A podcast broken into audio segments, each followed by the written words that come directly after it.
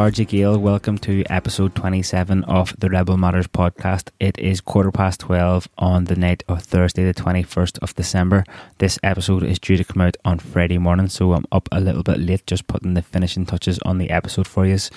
I'm just after getting back from a nice wee Christmas card making get together that we held in the back social room of Ackley and I actually forgot how nice it was just to sit down with other people and get the creative juices going and just get stuck into a bit of arts and crafts. So give it a go sometime. This episode, I think, is probably one of the most important podcast episodes that I've been involved in so far. It's a sit down conversation with someone who'll be very well known to anyone from the Belfast area, West Belfast, and from Ballymurphy in particular. It's a conversation with Father Des Wilson, who is a revolutionary, a radical thinker, an activist, and someone who has spent his whole life standing up for people's rights in the face of massive inequality and injustice. For those of you that are listening that aren't familiar with Belfast in general, Ballymurphy is an area within West Belfast, and I recorded this podcast up in Springhill Community House, which was a centre that uh, Father Des founded in 1971 after the podcast, he gifted me a copy of his latest book, 90 Merrily in the Shade and he's that which he wrote just before his 90th birthday. So I just want to read you a little bit of the extract that was written by Kieran Cahill that's on the back of that book to give you a bit of an idea of the kind of work that Father Des was involved in for his whole life. Father Des Wilson was the spiritual director to the boys of St Malachy's College before moving to the parish of St John's with responsibility for Ballymurphy. In 1963, he gave a talk to the fourth years in which he said the following. Our view is that the world must be better when we leave it than when we enter it. That for every day of our life, there should be someone who has more to eat, to wear, or to live for. In 1971, he founded the Spring Hill Community House as a place for discussion and learning, where people could work and enjoy themselves in freedom. With others, Des created work opportunities, held public inquiries, organised education programmes, and staged entertaining and thought provoking plays to encourage people to take back power and control for themselves. Des has helped us to see a life full of possibility, our possibility to be defined by our dreams and by our determination, not by the dictates of others. He has lived the motto of St Malachy's College, glory from within, and has passed this on to each and every one of us, allowing us to bring that glory out. He has taught us the gospel of small beginnings, that when we sow with integrity, however modestly, we need fear no one, for no one can destroy that seed, it will flourish a hundredfold. Father Des Wilson, for all of his 90 plus years, has continued to live out that advice that he gave to the fourth year students in 1963. This is actually a really relevant time to be putting this episode out there and for you to be listening to it because of the fact that right now there's an ongoing inquiry into the Ballymurphy massacre, which was carried out by the Parachute Regiment of the British Army in August 1971 and resulted in the killing of 11 innocent civilians on the streets of Ballymurphy. Everyone's probably familiar with the uh, massacre that happened on Bloody Sunday in Derry in 1972. There was an inquest into that that cleared all the civilians that were killed at the hands of the parachute regiment of any wrongdoing there whatsoever. But up until this time, the British government have actually refused to hold an inquest into what happened on the streets of Ballymurphy. So actually would like to use this episode to raise a little bit more awareness about what went on there and maybe then afterwards you can go off and find out a little bit more about it yourself. But what happened between the 9th of August and the 11th of August 1971 was that the parachute regiment opened up fire on, on innocent civilians that were in and around the Ballymurphy area at the time. Francis Quinn was the youngest, 19 years of age, shot dead while he was going to the aid of a wounded man. Father Hugh Mullen, 38 years of age, was a Catholic priest shot while going to the aid of a wounded man and while waving a white flag at the same time. Joan Connolly was 50 years of age, was shot dead as she stood opposite the army base. Daniel Taggart, 44, shot 14 times. Most of the bullets went into his back as he lay on the ground. Noel Phillips, 20 years of age, shot as he stood opposite the army base. Joseph Murphy, 41, same was standing opposite the army base.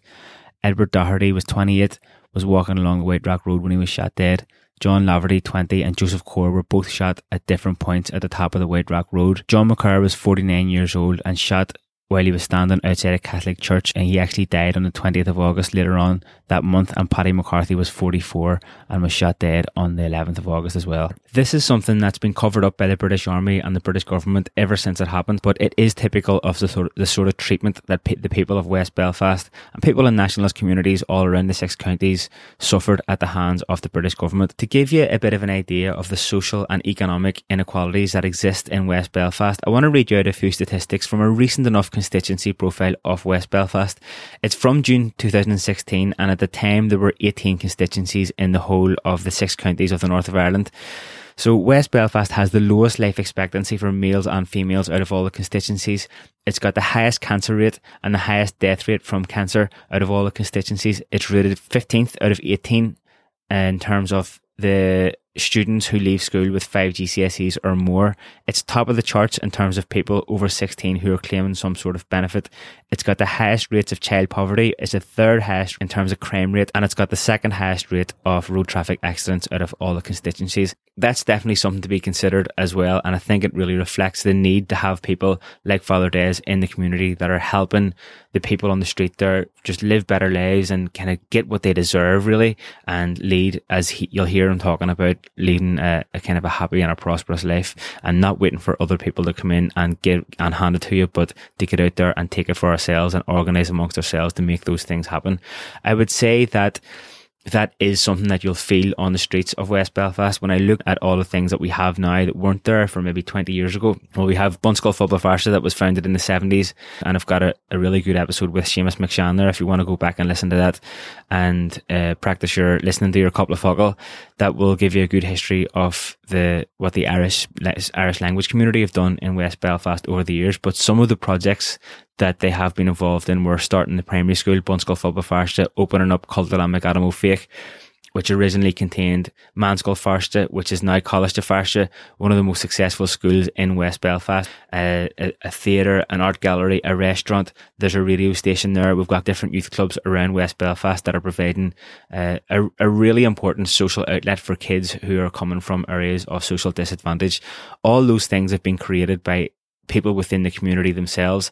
They haven't been waiting to get a handout. They've organized themselves into groups, had specific goals, and have fought very hard to get these things set up. And I think that that sort of attitude is something that, that we've all learned from people like Father Des who have been in our community. We have a long standing familial connection with Father Des as well. He married my mum and dad in Dublin in 1988 and a few months later baptised myself and my brother Carbra in Springhill Community House. And he actually baptised our youngest brother Nisha in the Massrock in Colin Glen, and I think Nisha was the first person to be baptized at that Massrock for 200 years. Interestingly, he was also down to um, officiate at my dad's funeral whenever my dad had a very close brush with death back in 2006, and that was actually the last time that I met Father Des sitting in the waiting room in the intensive care unit in the Royal Victoria Hospital. So there's a long-standing history there with Father Des that made me even more interested in getting to speak with him and to record this little podcast with him. So I hope you enjoy it. How did you get involved in the community here, Father Des? Here, I was. Um, I spent 15 years on the staff of St. Malachy's College, and then I was appointed to St. John's Parish, which is just down the road. And um, my first view of the conditions in which people lived here, I was appalled by the sheer poverty and lack of provision for people. It was atrocious. But what, what really struck me most at the time was I'd lived here in Belfast all my life. Uh, up to that stage, I was now, what, 30 something, and I didn't know and I was utterly enraged by that. First of all, at the way people were having to live. The housing was bad. There were practically no jobs. Uh, and the people were treated abominably by public authorities. And uh, so that was one outrage. But the second outrage was that I didn't know how could you live in a city for more than 30 years and not know? We were living in a bubble. And so, what with all this, and then came the real, um, uh, the real upheavals in 1969, um, and um, the refugees. I mean, there were thousands of refugees coming from different parts of the city, uh, burned out. And uh, a lot of them came uh, to West Belfast for a place to stay. Whole streets were being burned out. So I found then that who was accommodating these people? The first people to accommodate the refugees in 1969 in what really was a pogrom against the Catholics were the people in this area who already were living as really with very little. And they were the first people to bring them in and gave them, gave them, well, looked after them and opened up the schools uh, and created um, centres, uh, you know, refugee centres. And this was a tremendous lesson too, because um, the public authorities, well, the police were involved in the pogroms, and um, the welfare services weren't able to cope. And the people in Ballymurphy, White Rock, or all around here, they were the people who received them into their houses. You know, so all this was a tremendous experience and a very enraging one. And um, and I could understand that this area contained layer after layer of refugees through the years. Through the years, there'd been a pogrom against the Catholics. People would come in west of the city. And um, so that really, I was thinking that there is layer after layer of refugees in this in this uh, area. You could tell the history of Belfast by by listening to the, these people who had suffered so much. And uh, so then, of course, a lot of things were inevitable that um, questioning who was doing what, and particularly who what was the church doing. Um, we had come along believing that um,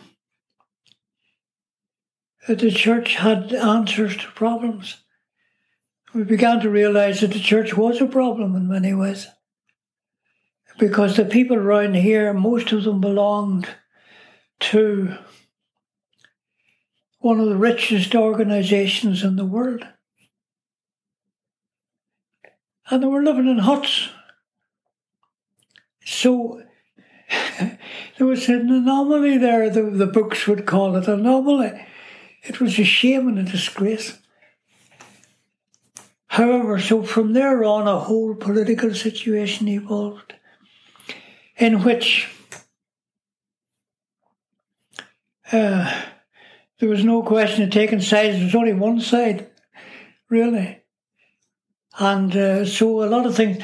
Then in 1971, 72, um, I got a, a house from the, rented from the Belfast Corporation, as it was then, five pound a week, and um, which is a lot of money. And there was, and we set up a few of us set up a just a house, an empty house, um, and said, "Well, here at least people can come and talk and gather and be independent." Because in those days you always had to ask somebody permission to use this and use that. And I said, well, the only the only thing you have to ask here is anybody using it before me. So, and so we started the Spring Hill Community House about 1972. But the aim of that was to be independent, uh, uh, primarily an adult education centre. But as well as that, whatever happened to turn up. And of course, all through the years, you, you Um, you'd have all kinds of things happening. People were being killed, and um, people didn't know where their people had been arrested and brought to some police barracks or whatever. And uh, our house was the only house in the district with a telephone. So nowadays it's different. It was marvellous now because every youngster of no height had a telephone. And uh, but those were the times. So that's what it was. That was the thing. It was and it was a question then of not only not only seeing what could be done, but what could be done by people themselves. That was the primary interest. As far as we were concerned, as far as I was concerned, it was, it wasn't a, we, we ought to have stopped, and we were stopping, asking to be properly governed. We were demanding to govern ourselves. So that was the most, that was the real revolution as far as, as far as any of us was concerned.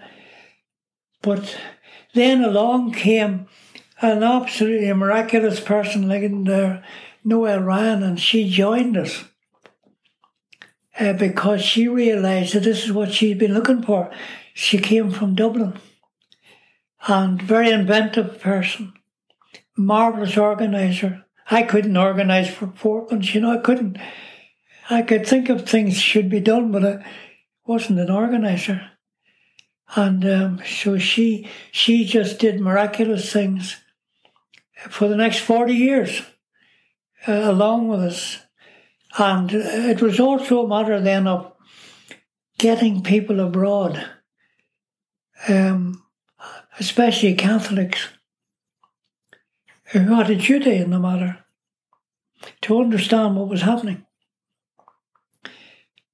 And so we got relationships with people in Norway and France and Italy and America and away up in Newfoundland, as a matter of fact. And from then on, it was a question of going over occasionally, working for um, various, in different aspects of what was happening, uh, trying to fight for equality and employment, uh, getting rid of discrimination. And the MacBride principles were international and were accepted state by state by state in the United States of America. Fair employment in Northern Ireland. So the rest of the years flew by, and um, gradually they, they um, this um, project Spring Hill Community House. Uh, began to undertake whatever happened to be there, including health care and stuff like that. And most of all, the important thing was there was a meeting place for people. And we ran classes. Liam Andrews, who taught painting and the Irish language, and uh, uh, various people, um, like that person who, no, this one down below in the middle, uh, people, uh, painters and all became interested and we got in contact with various um, people in different countries who were doing much the same kind of thing. In Maryland, for example, in Baltimore, Viva House and places like that. So what was one thing and another, the the work then sort of made itself. Mm. Um, so that was the story of it. Myself and my brother were christened in the house, I believe.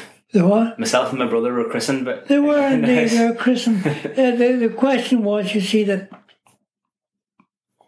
what was going to happen? I mean, if you're talking about people doing things on their own initiative, um, I, I in 1965, or sorry, 1975, I fell out with the church authorities because of their policies and said that we should be helping people, uh, not, not, not telling them what to do, finding out what they want to do.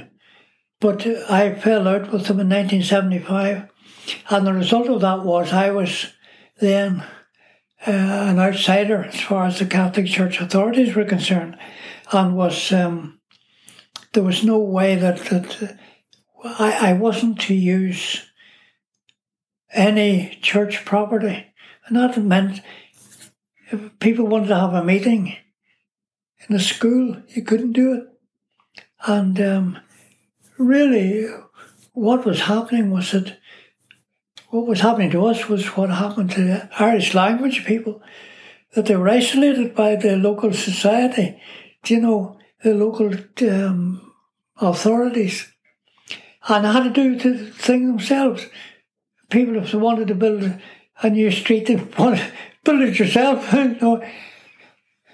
And also things like an industrial estate up the road which was taken over by the British. Uh, they sent in the troops rather than allowed to develop, um, to create jobs for people. But, all right, what happens if somebody comes to the door and says, My child has been put out of school? Misbehaving, misbehaving in a situation like this So we started up then a school for young ones who had been put out of school. And uh, a lot of them had been. And um, we didn't want to do that because I was almost aggressively in favour of adult education because I felt I'd done enough when I was in St Malachy's College for 15 years. So it's almost aggressively adult. But when people came to the door, and it was at that point that Noelle Ryan was so wonderful because she knew what to do. And people then were able to set up a school for um, children who had been eliminated from school or had refused to go to school. And eventually, then, the house became the biggest out centre for adult education uh, among all the centres. It was quite a marvellous performance. And um, a new one then started in Conway Mill, and another one started up the road. So there was one, two, three things, uh, all catering for young ones who were not going to school. But if somebody came to your door and said that, well, you could do that. But if somebody came to your door and said uh, that I can't get my child baptized, or somebody came to your door and says, I don't want to have my child baptized in the local church, what do you do? You're in a dilemma. So the only thing was, okay, we'll do it here. So then it came a custom of quite a lot of people actually being baptized here in the house. Or in the mountain. I know. My youngest brother, you baptized him in the, at, the, right. at the Mass In the mountain, that's right. So, but that was the whole thing of once you accept that people have a right to determine their own, not their own future, but their own way of getting to the future, then you're in a different game altogether from knocking at authority's door. You're not knocking at authority's door anymore. So, um, we then, what was one thing and another, we um, we found one thing led to another, really. And um, we, we then set up, uh, uh, you know, seminars for people. We didn't call them that. You didn't call it a seminar, no way. But, um, and we're amazed at how many people from the arts world and writers, people from university, came. And what they would get would be 15 people at most in a room in the district, namely the 123 room. house where we rented it. What were you teaching in the seminars? Hmm? What were you teaching in the sem- in the seminars? Well, it depended. See, there was it depended what was needed. There was uh, Irish language, English language, French, and there was history, and there was um, oh, what else was there? Management and things like that. Whatever happened to be the thing that seemed to be necessary, and if people took it up, well and good. Uh, history was a big thing, and there's also here there's uh, computers and um, computer education and, and um, what do they call it? Also, you know, heritage, people's forebears and all that. Uh, people are very uh, interested in that. So, which is so big a part of the history. But eventually, then, we, people had a um, writing clubs and um, we had our own theatre where people were writing their own stuff, which was marvellous uh, because it was a wonderful thing because you were actually having people writing stuff and performing it and laughing.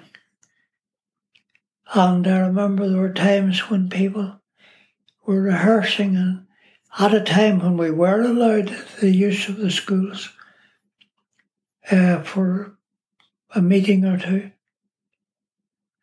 And uh, there was shooting outside and people down on the floor. So it, was wartime and, and really um, your your um, it was a question of what do you do in a wartime? I mean, and um, the theatre was a big help because it meant to say that people had another weapon uh, when they, uh, in fact, they had a weapon when they had no other weapon, and that was to laugh your enemies to scorn. And uh, you could make fun of the Brits and you could do all kinds of stuff. And you could make fun of the welfare services who were making the terrible bags of things. But and laughter became not only a relief but a, a weapon, you know. So, and people began to, people were writing their own stuff anyway, and they were just trying to do it better. So, what was one thing and another, that's the way it went through the years. And it really went wherever the whole thing took us more than. You didn't plan these things necessarily. What we did was to. Um, in, in these seminars, right, we didn't call them that. They were just meetings. What we did was uh, Noelle and the rest of us would would have to decide what the first one would be and might be interesting. And invite somebody along and but the people who came along and you wouldn't have more than 12, 13, 14, 15, um, they would decide who's coming next. Right. So it was fascinating because it went on for years.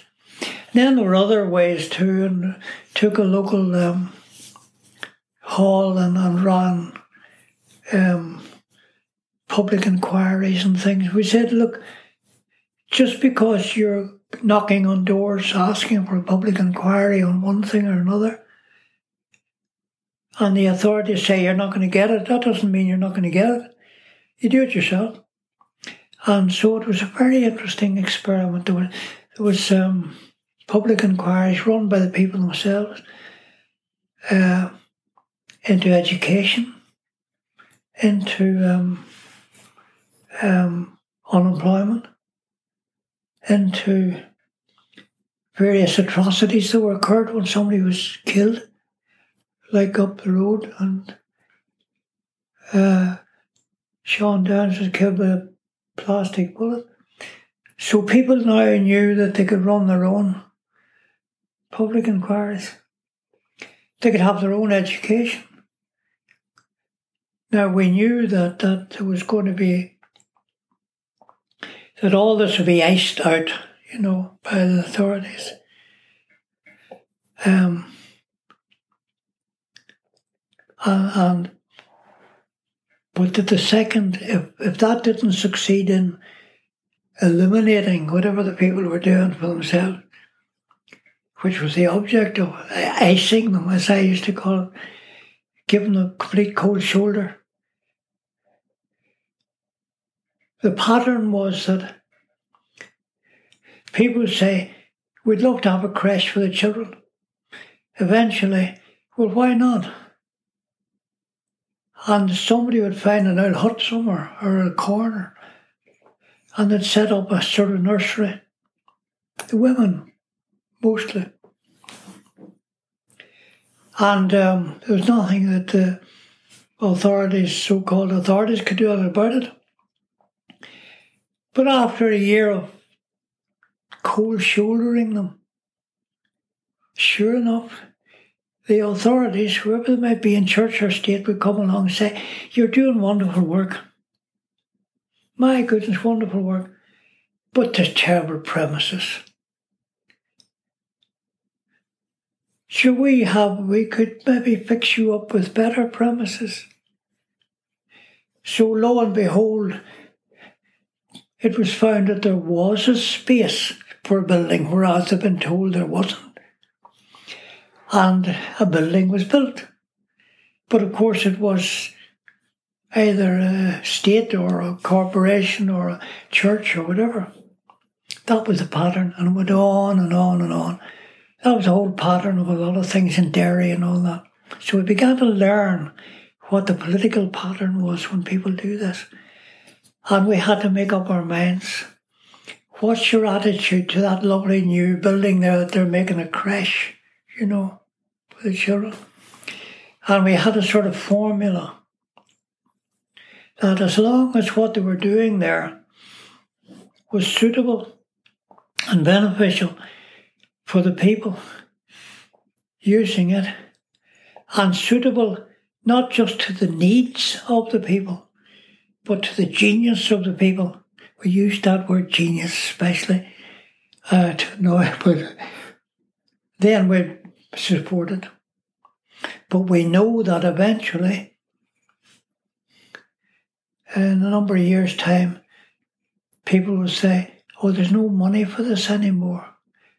And the austerity times came in, and that pulled the bottom from whatever. We knew that was the pattern. Want to hear a good one?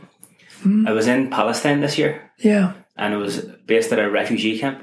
Yeah. And they have the exact same pattern that you're talking about. That's very interesting. That's this. very interesting, yeah. Right now, at this very minute, they have they have a community centre that they started themselves, but they don't take any funding from the authorities for it. Good for them. So that they can be independent. But at the minute, they're building a nursery school. Good. This is very interesting. Yeah. That is the pattern. And we found it here. We could see it happening in Derry. And I said, that's what they do. And so they refuse you. You start up yourself. They offer help and give it. It lasts for three years, four years, five years. And then the money's pulled away from under you. I have another example. There's a fella called George a few years ago in Bethlehem mm-hmm. started this marathon to highlight the fact that the Palestinians couldn't move freely around the West Bank. So the marathon is 26 miles. So they didn't have a 26 mile loop, so they had to run around the same circle five times. But he did it for the first two years, and it was a big success oh, by himself and him and his friends. And then the Palestinian Authority out there says, "Right, that's great. We'll take it from here." And he said, "No way." But between the jigs and the reels, they put so much pressure on him that he had to walk away from it and they, they took it, so they have it now. Well, that's a pattern. Yeah. Eventually, the people find you see what they did here too. That's fascinating, that thing. But the pattern was the same there as as, as, it, as here. That's really very interesting. I mean, I'd never heard that aspect of it with regard to Palestine, but that that's exactly it. What would happen then? The people, if they if they built a community centre, they'd have to finance it because the authorities would give you maybe if they were pushed to the wall, they'd give you enough to build it, but not enough to maintain it. Mm. So the big temptation was make a club of it. And that means to say a social club with drink and all the rest of it. We reckon that, uh, as far as the British were concerned, um, a club with drink loosens tongues. So they had an interest in having a place where people's where tongues were loosened. You know, in the big ear. So, but also they could only survive for a limited time if they were on their own resources. And it was surprising that so many of them actually um, did survive. The other hope would have been that you'd have to make various arrangements uh, with about cooperation with the, the authorities. But there was always the hope here that the time was coming when the authorities, whoever they might be, would be forced to cooperate with the people. And to an extent that happened. But it was a very slow and very painful process for people to achieve that kind of cooperation, whereby the people could benefit, not just the authorities, uh, in that kind of situation. Looking back now, what do you think were the darkest periods of time for Ballymurphy and West Belfast? What do you think of the? What do you think the darkest periods of time were? Like the, the worst periods of time? Oh, the worst last- periods. Oh, well, the 1980s were terrible. They were the most awful times. I mean, the, the time of the hunger strikes and all that, and the terrible propaganda that was put out about people. Um, people here got very little sympathy uh, from from anybody who could have given sympathy, you know. And that's why they resented the coming of people like Mother Teresa and people like that. Um, they, um, they couldn't get rid of her quick enough. Uh, not the people, the people wanted her to be here, but it was because here was somebody coming who wanted to come in, not who wanted to get out. And uh, so all that, um, the, the, the, um, I don't know, you were saying there but how did that start?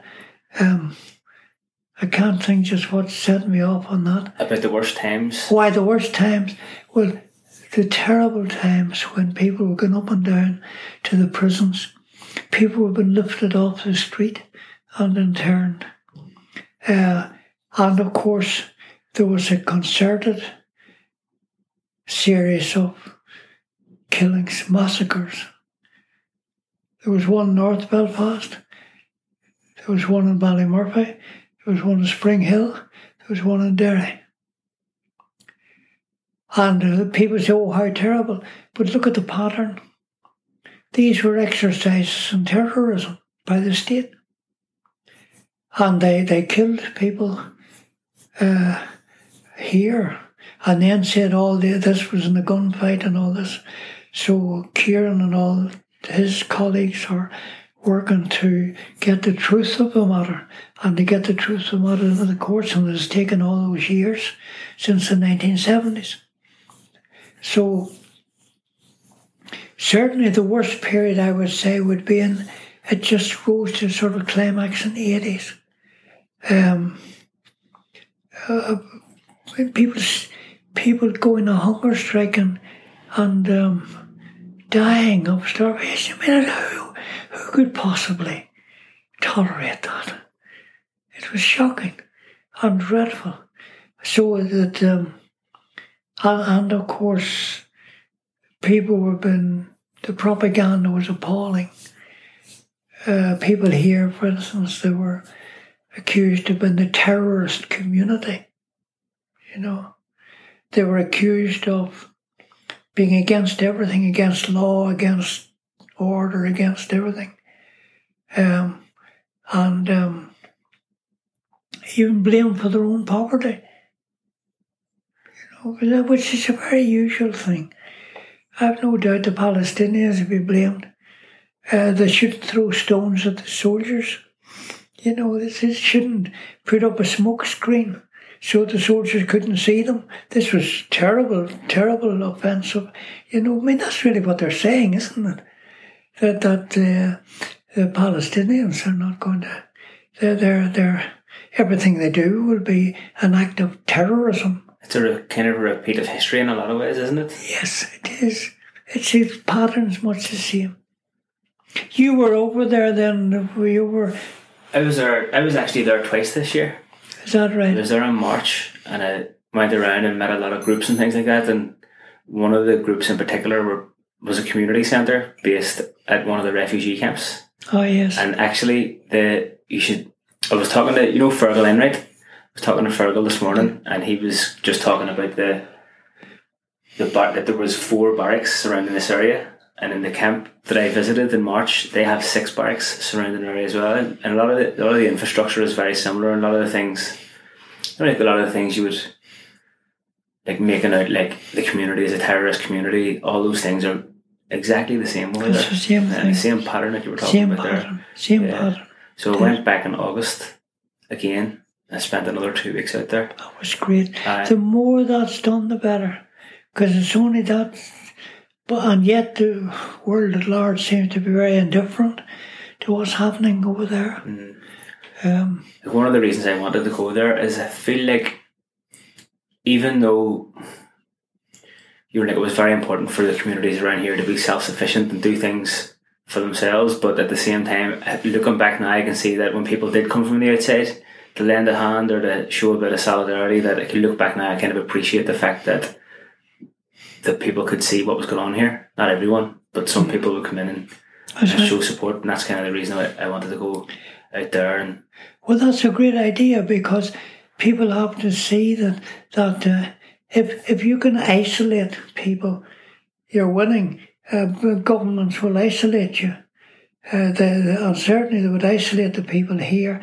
Oh, this is a this is a civil disturbance problem for the British. It's not a war, you know, against bad government, and they succeeded in um, in isolating people from the rest of the world. And the fortunate thing was that there were people who didn't buy that story.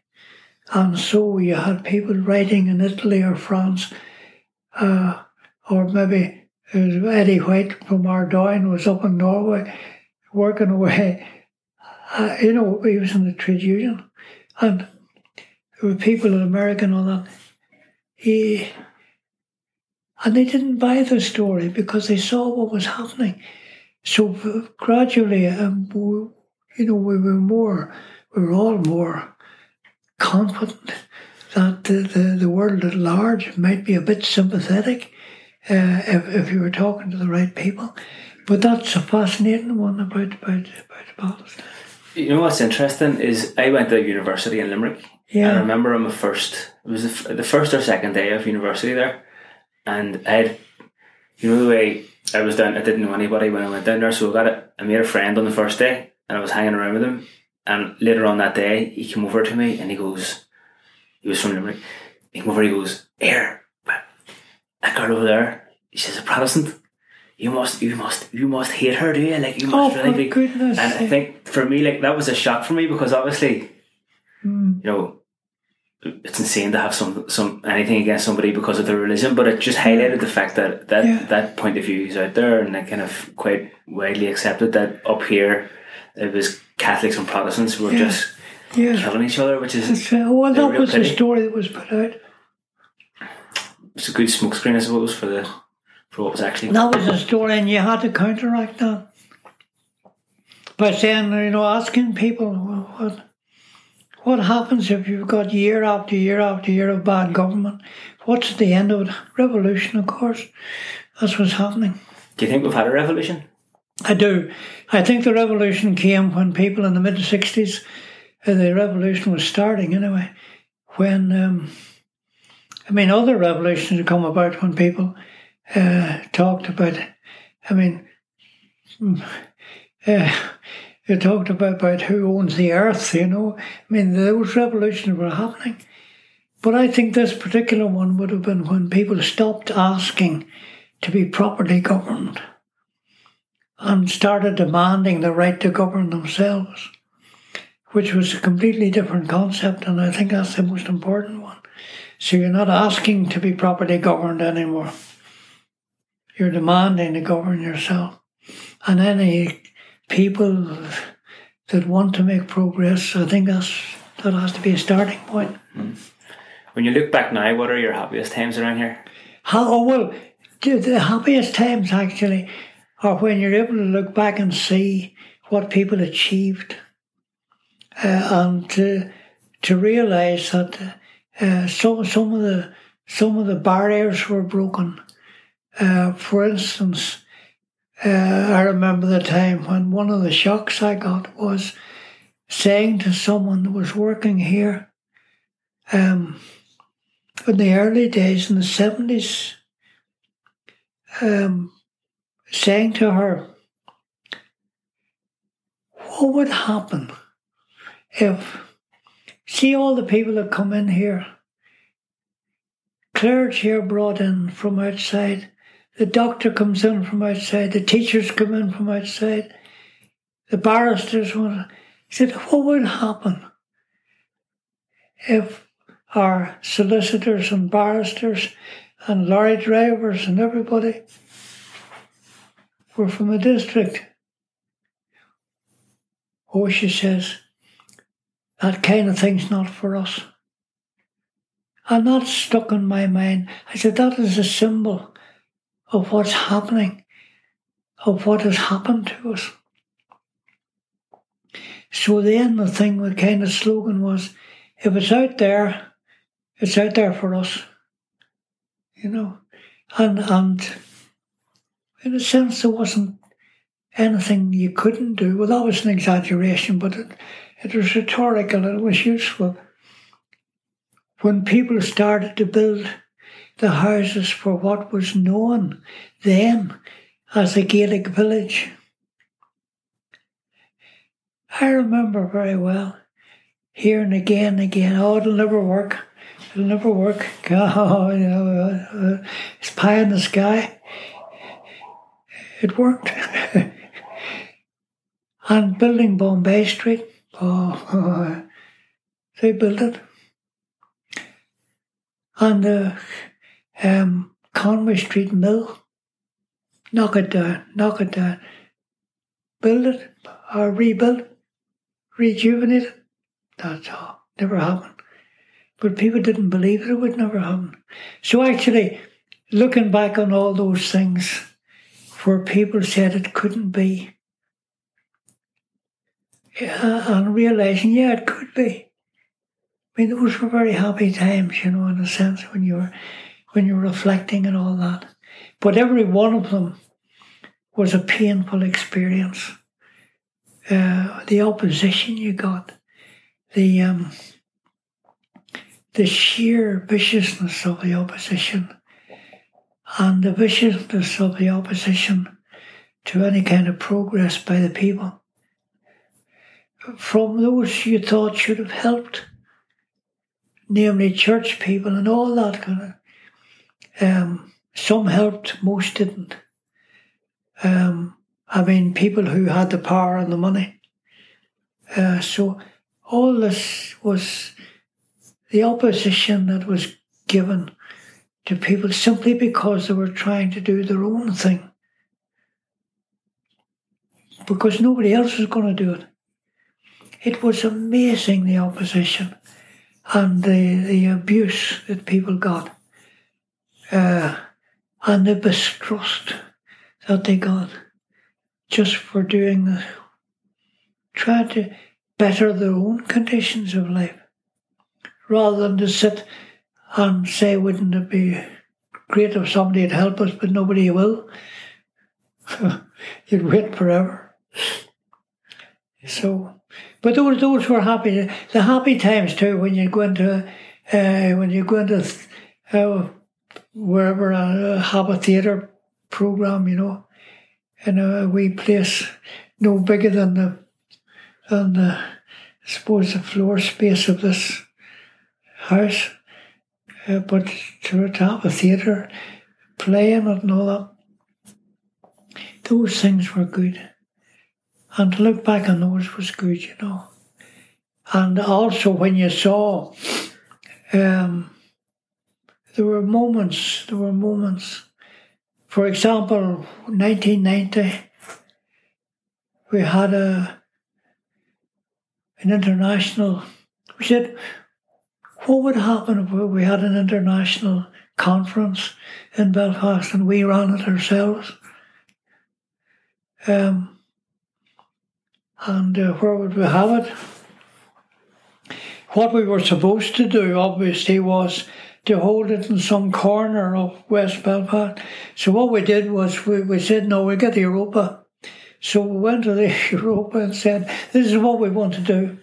And to our great surprise, um, the Europa people said, yeah, right, you are. So um, we had the international conference. That was in 1990. People came from America, came from England, came from France. Uh, there's a whole report on it uh, in the archive. But that was a very happy moment because this was a breakthrough into the city centre where people would have expected you don't do that.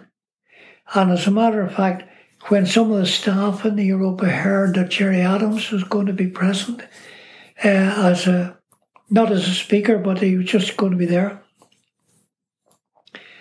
Um, so some of them threatened to walk out of the Europa Hotel, but they didn't. So times were changing. Uh, 1990, and uh, the um, the other very happy moment I remember was when was a march. A lot of the marches, you know, for civil rights and so on, went up the road. They might start at Dunville, way up the road, and people then began to say, "We're going marching in the wrong direction." So, and I remember as we got down to whatever they call, I forget the names of the streets, but you know where there's a city hall, and you're marching, uh, you're marching to the city hall, and you're coming down the Falls Road and into the Castle Street and Divis Street and all that, but you turn in and you're then that way to get to the city hall. Yes, that's uh, Royal Avenue, is it? Aye, well, it was coming down the other way. We were coming down the Falls Road, you see. Right, right. And it was the side street, and then turned the corner. And as the procession turned the corner, facing into the City Hall, there's a great roar of cheer because that was the first time uh, that a procession like this had been allowed to go down as far as City Hall. They were allowed to go to the periphery, that sort of thing. Mm. I forget the, but but those were happy moments, you see, because you could see that this was a, um, this was a,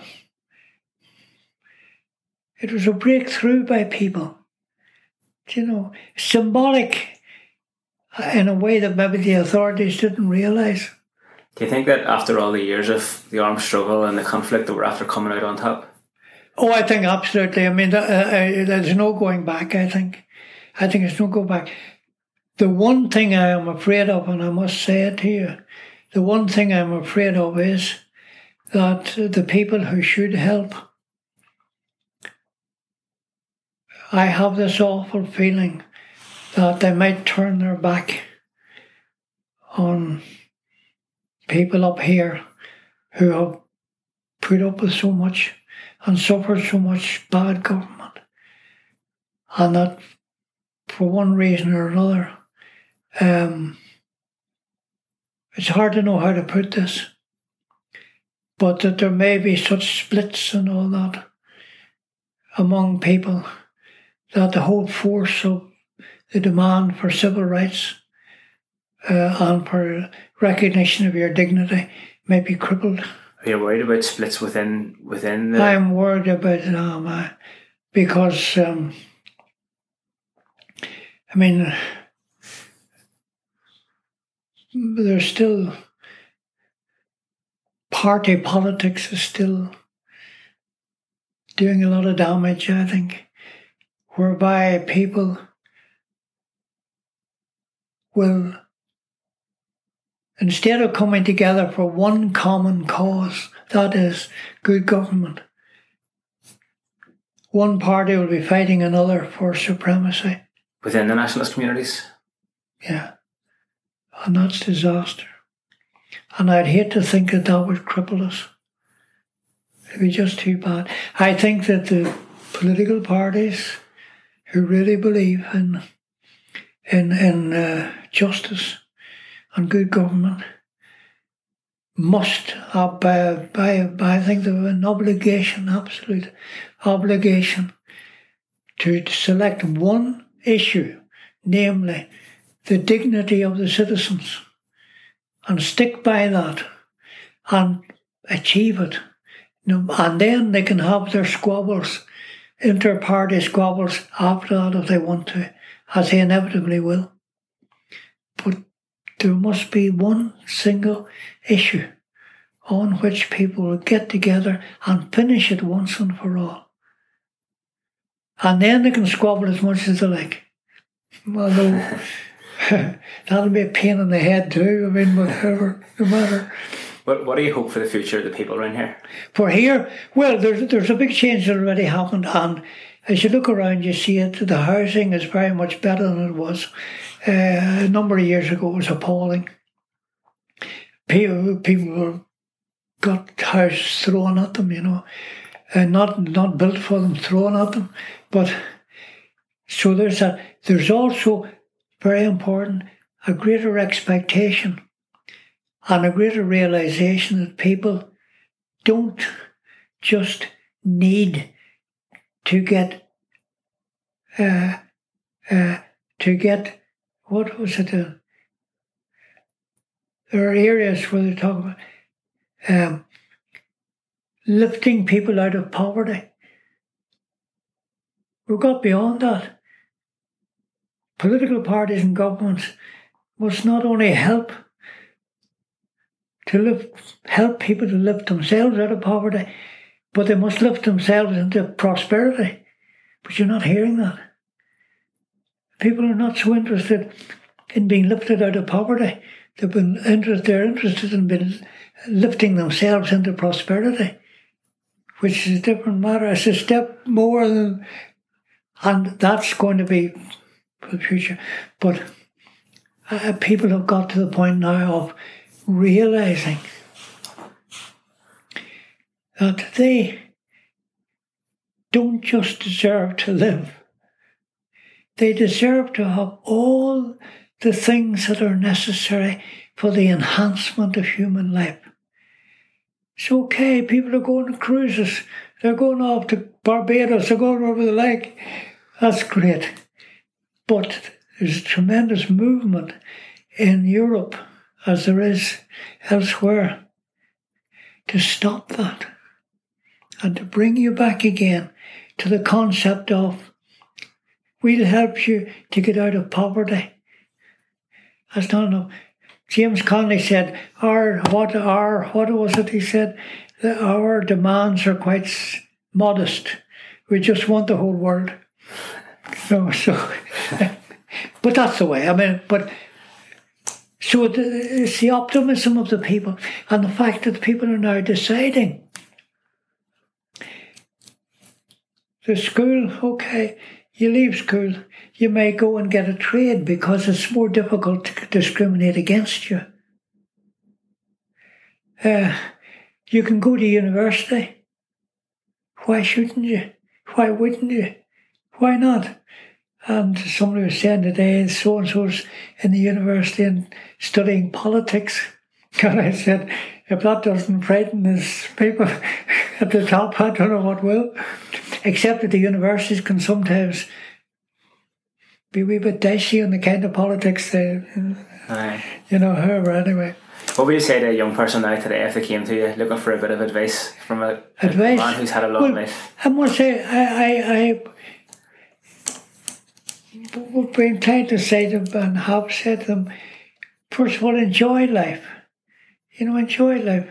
And in a, well, obviously in a sensible way, but enjoy it. We were, we were full of anxiety, you know, in our day but enjoy that. And then remember that everything is out there is for us and them and all the rest. Whoever all the rest may be. There's nothing out there that's not for me or for you. Okay, let's have it. Oh, let's get it. Brilliant. Uh, so I would, I'm not sure about what else. I would, I would hate to give any other advice. You've had a good life anyway so far. Ah, yes. I mean, I, I, I've been very fortunate in that I, I, um, I had opportunities, a lot of which I didn't accept.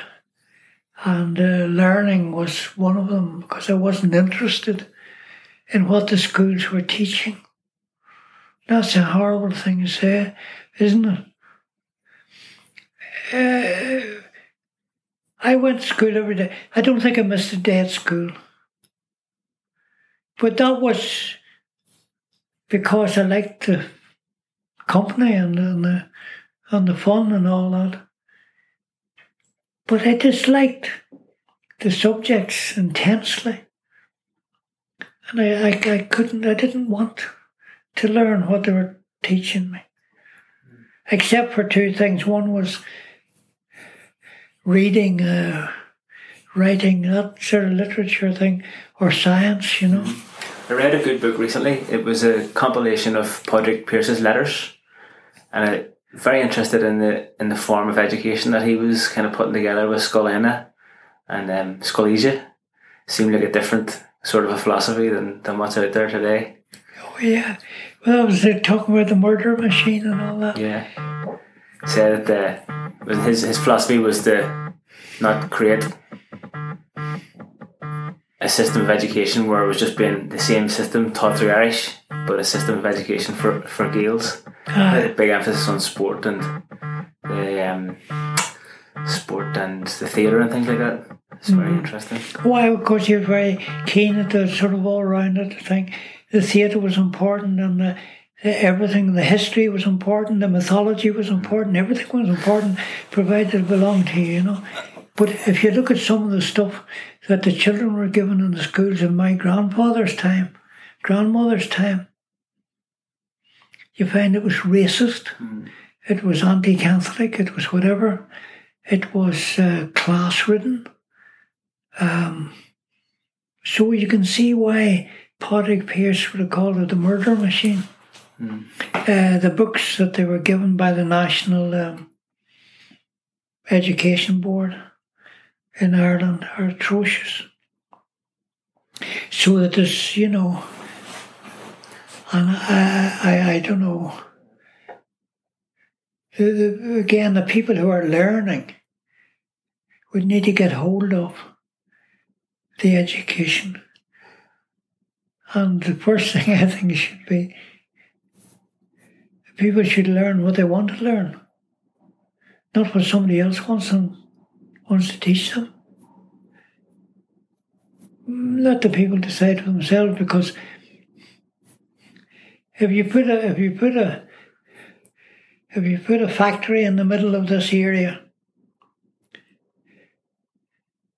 I reckon that there'd be enough workers qualified to work in it within six months. But what they were doing is we're giving people the impression that we're doing something when they give you training for anything from metalwork to making cakes but no industry at the end of it. It's just the cart before the horse. We'll give you a bit of training about things first, but you're going to have nothing to do with it afterwards. Put a factory in there. Six months will do it. I remember down in the old house, 123 Spring Hill Avenue. That's where we started. I remember Michelin advertised that they had jobs coming way up at the top of the road. So we said to them, use our house uh, for a day and invite people to come. Because in those days, even moving from one part of the city to another was could be a bit dicey, but they said okay. So they used the house for interviews. I went away over to my own family home just for the day. And I came back in the evening and I saw a big long queue, all men, waiting to get into the interview. The result of that day's proceedings was that Michelin eventually revealed that there was one job available. We reckoned that there was 102 applicants from this area alone. And this queue that I saw was the end of the, you know, it was only part of the number of people who had been there all mm. day. And that gave some, these incidents give you some idea, these crystallized what, the, what was actually happening.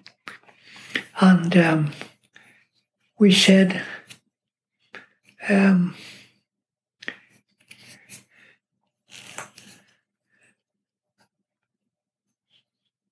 it's not any question of, well, it, it's a question of put the bloody thing here and we'll have enough people to run. it. Of course they will. You stick one in Ballymena who had never worked a computer in their lives, maybe, or, or, or Upper Bucknell, and you'll have enough people to run it. Because people want to work. But that didn't apply. And I remember going to um, the agency uh, that was supposed to be encouraging jobs here. And uh, we had relation, good relations with them, but they weren't producing a result, not for here. For Ballymena, Ballymoney, yes, Carrickfergus, yes, of course. And we went to them and said, look, right up and down this road, I went up from top to bottom and right up the road, there was people working in an old stable here, an old garage there. This one was was uh, selling carpets. This one was doing something else. They said these people are working in backyards and things.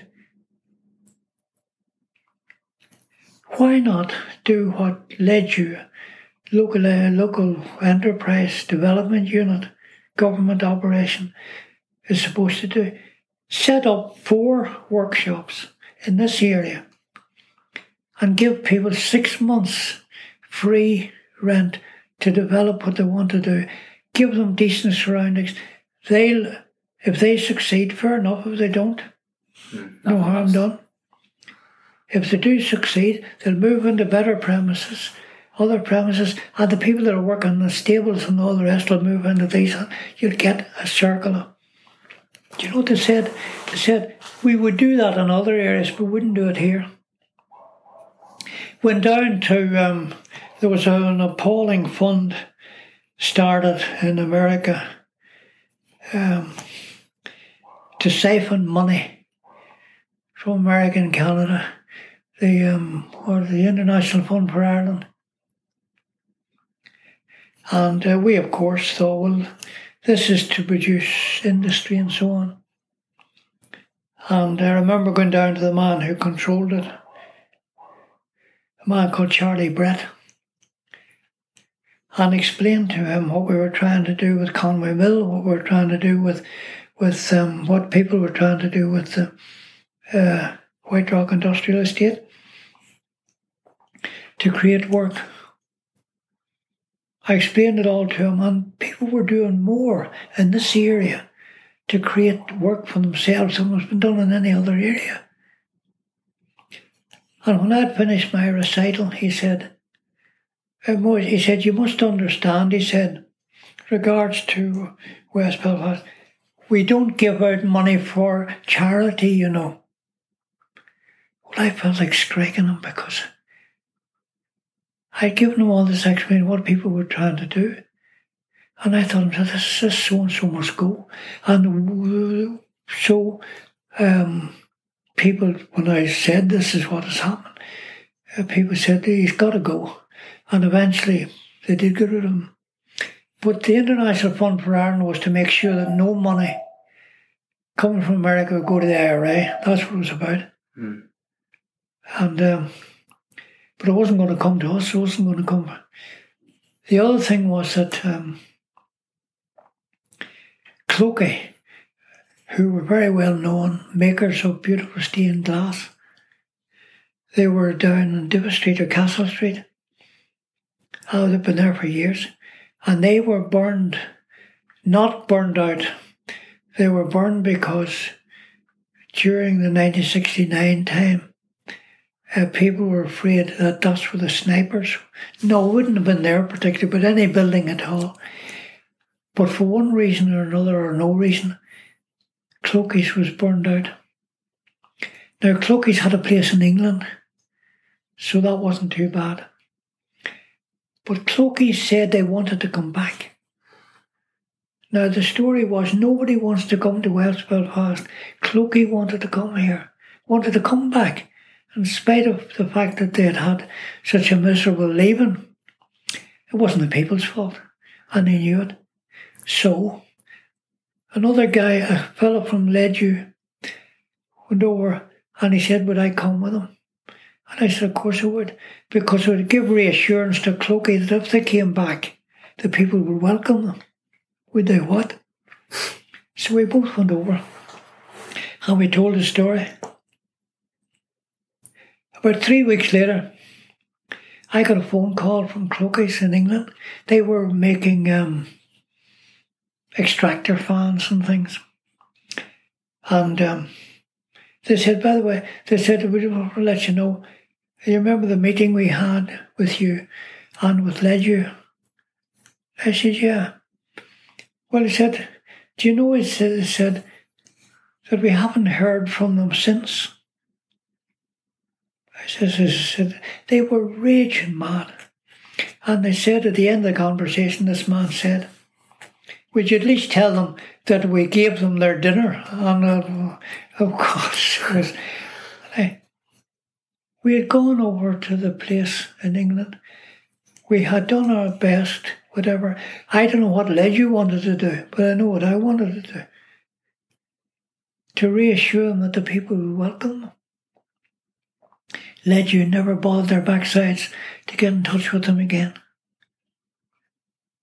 So here was build a cluster of four units. No, we do that somewhere else. Charlie Brett and the International Fund for Ireland, we don't give money for charity.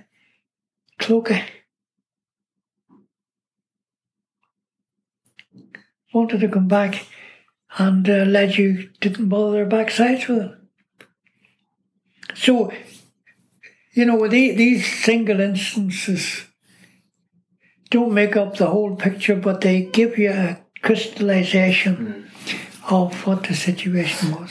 And how how was like how was your interaction and your relationship with the IRA throughout the years? Because they were obviously you know it's a stronghold for the IRA around here, and at times mm. they were probably essential. You know that they were active. As far as I was concerned, the bad government had led to the inevitable result, and there was nothing else to be expected except an armed resurrect, uh, resurrection or an armed insurrection. That was my view, and I've said it often enough that it was the end result for us. The 1969 pogroms against the Catholics was, in my opinion, it was for the Loyalists and the British, it was the final solution to the Irish problem. You wipe them. But for the people who stood behind the barricades in Derry and elsewhere, it was the last resort. It was a war of the final solution against the last resort. And I still believe that's exactly what it was. And as far as I was concerned, I had, uh, although I never publicised it, I had a meeting with a man who was very who was a senior British Army person. The meeting was facilitated by the American consul in Belfast. And um, in the course of the conversation, this man said to me, he says, You know, he says, I think we were trying to understand each other.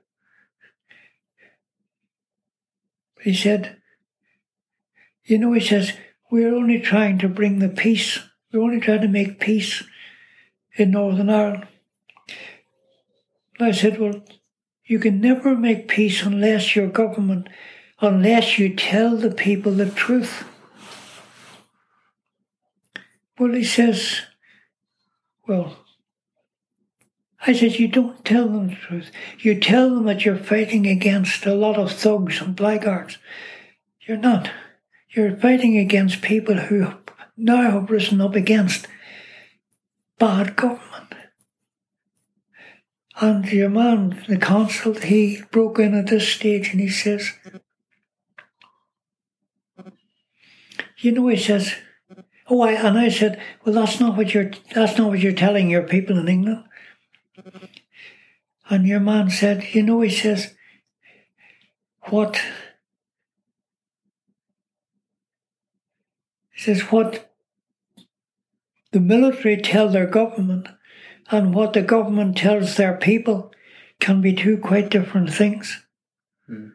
And your man agreed.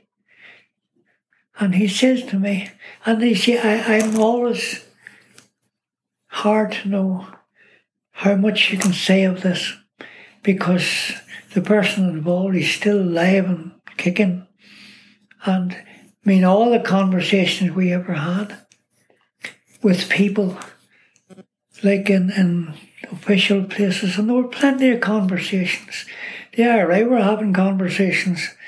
Uh, Republican movement was having conversations. So there was no secret about the fact, but they were all taken to be, like Alec Reid and the rest, they're all taken to be confidential. So you could only talk about these things in the very broadest of terms. And I have said, written up at times, that the British Army admitted in private the real nature of the IRA. But they didn't. And presumably, in fact, we've reason to believe that they told the government that. The government told their people something quite different. That these were thugs and blackguards and this was a civil matter. Um,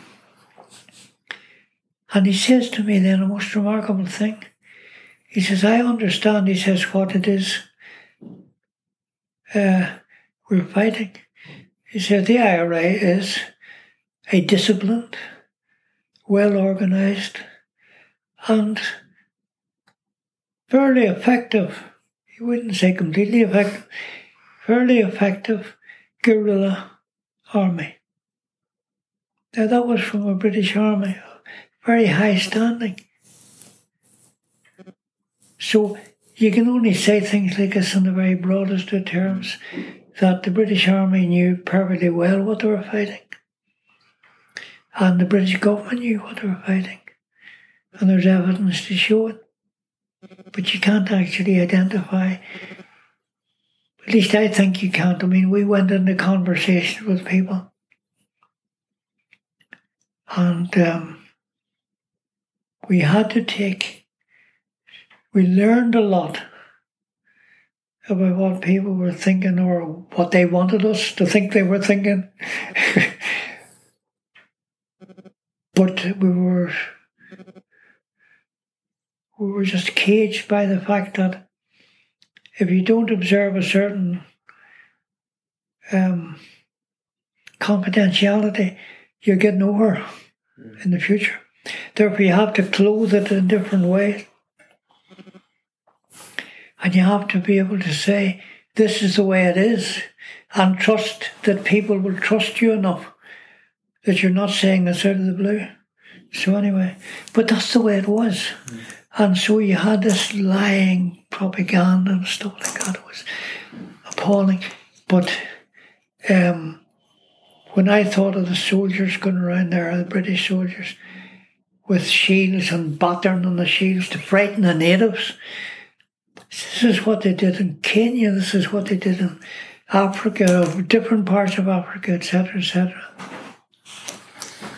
And they tried it on here, and it didn't work. That's for sure. But I think the IRA won. I mean, there's no question of it. But I couldn't take sides. I couldn't take sides.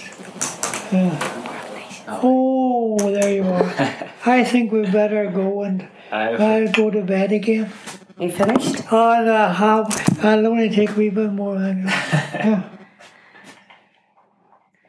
How tiredness creeping in? Oh, it is indeed. You were talking flat out there.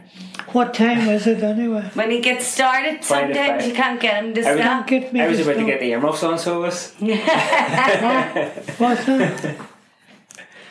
So now Here. I'll have to go back and lie on my back. Thanks very much for doing that. Oh, listen, I hope it'll be of some use to Fantastic. you. Any, But- good, you have any good jokes? The which? Do you have any jokes? Jokes? Aye. Not really. Not re- uh, clerical jokes were never the most respectable. you want to hear one? I do, uh, provided that it doesn't. That's PG. You ever read P.G. Wodehouse? You know? P.G. Wodehouse. He talks about anything that would bring the blush of shame to the No, cheek no. of modesty. It's clean. But so, what is the joke Did you hear about the carrot that died?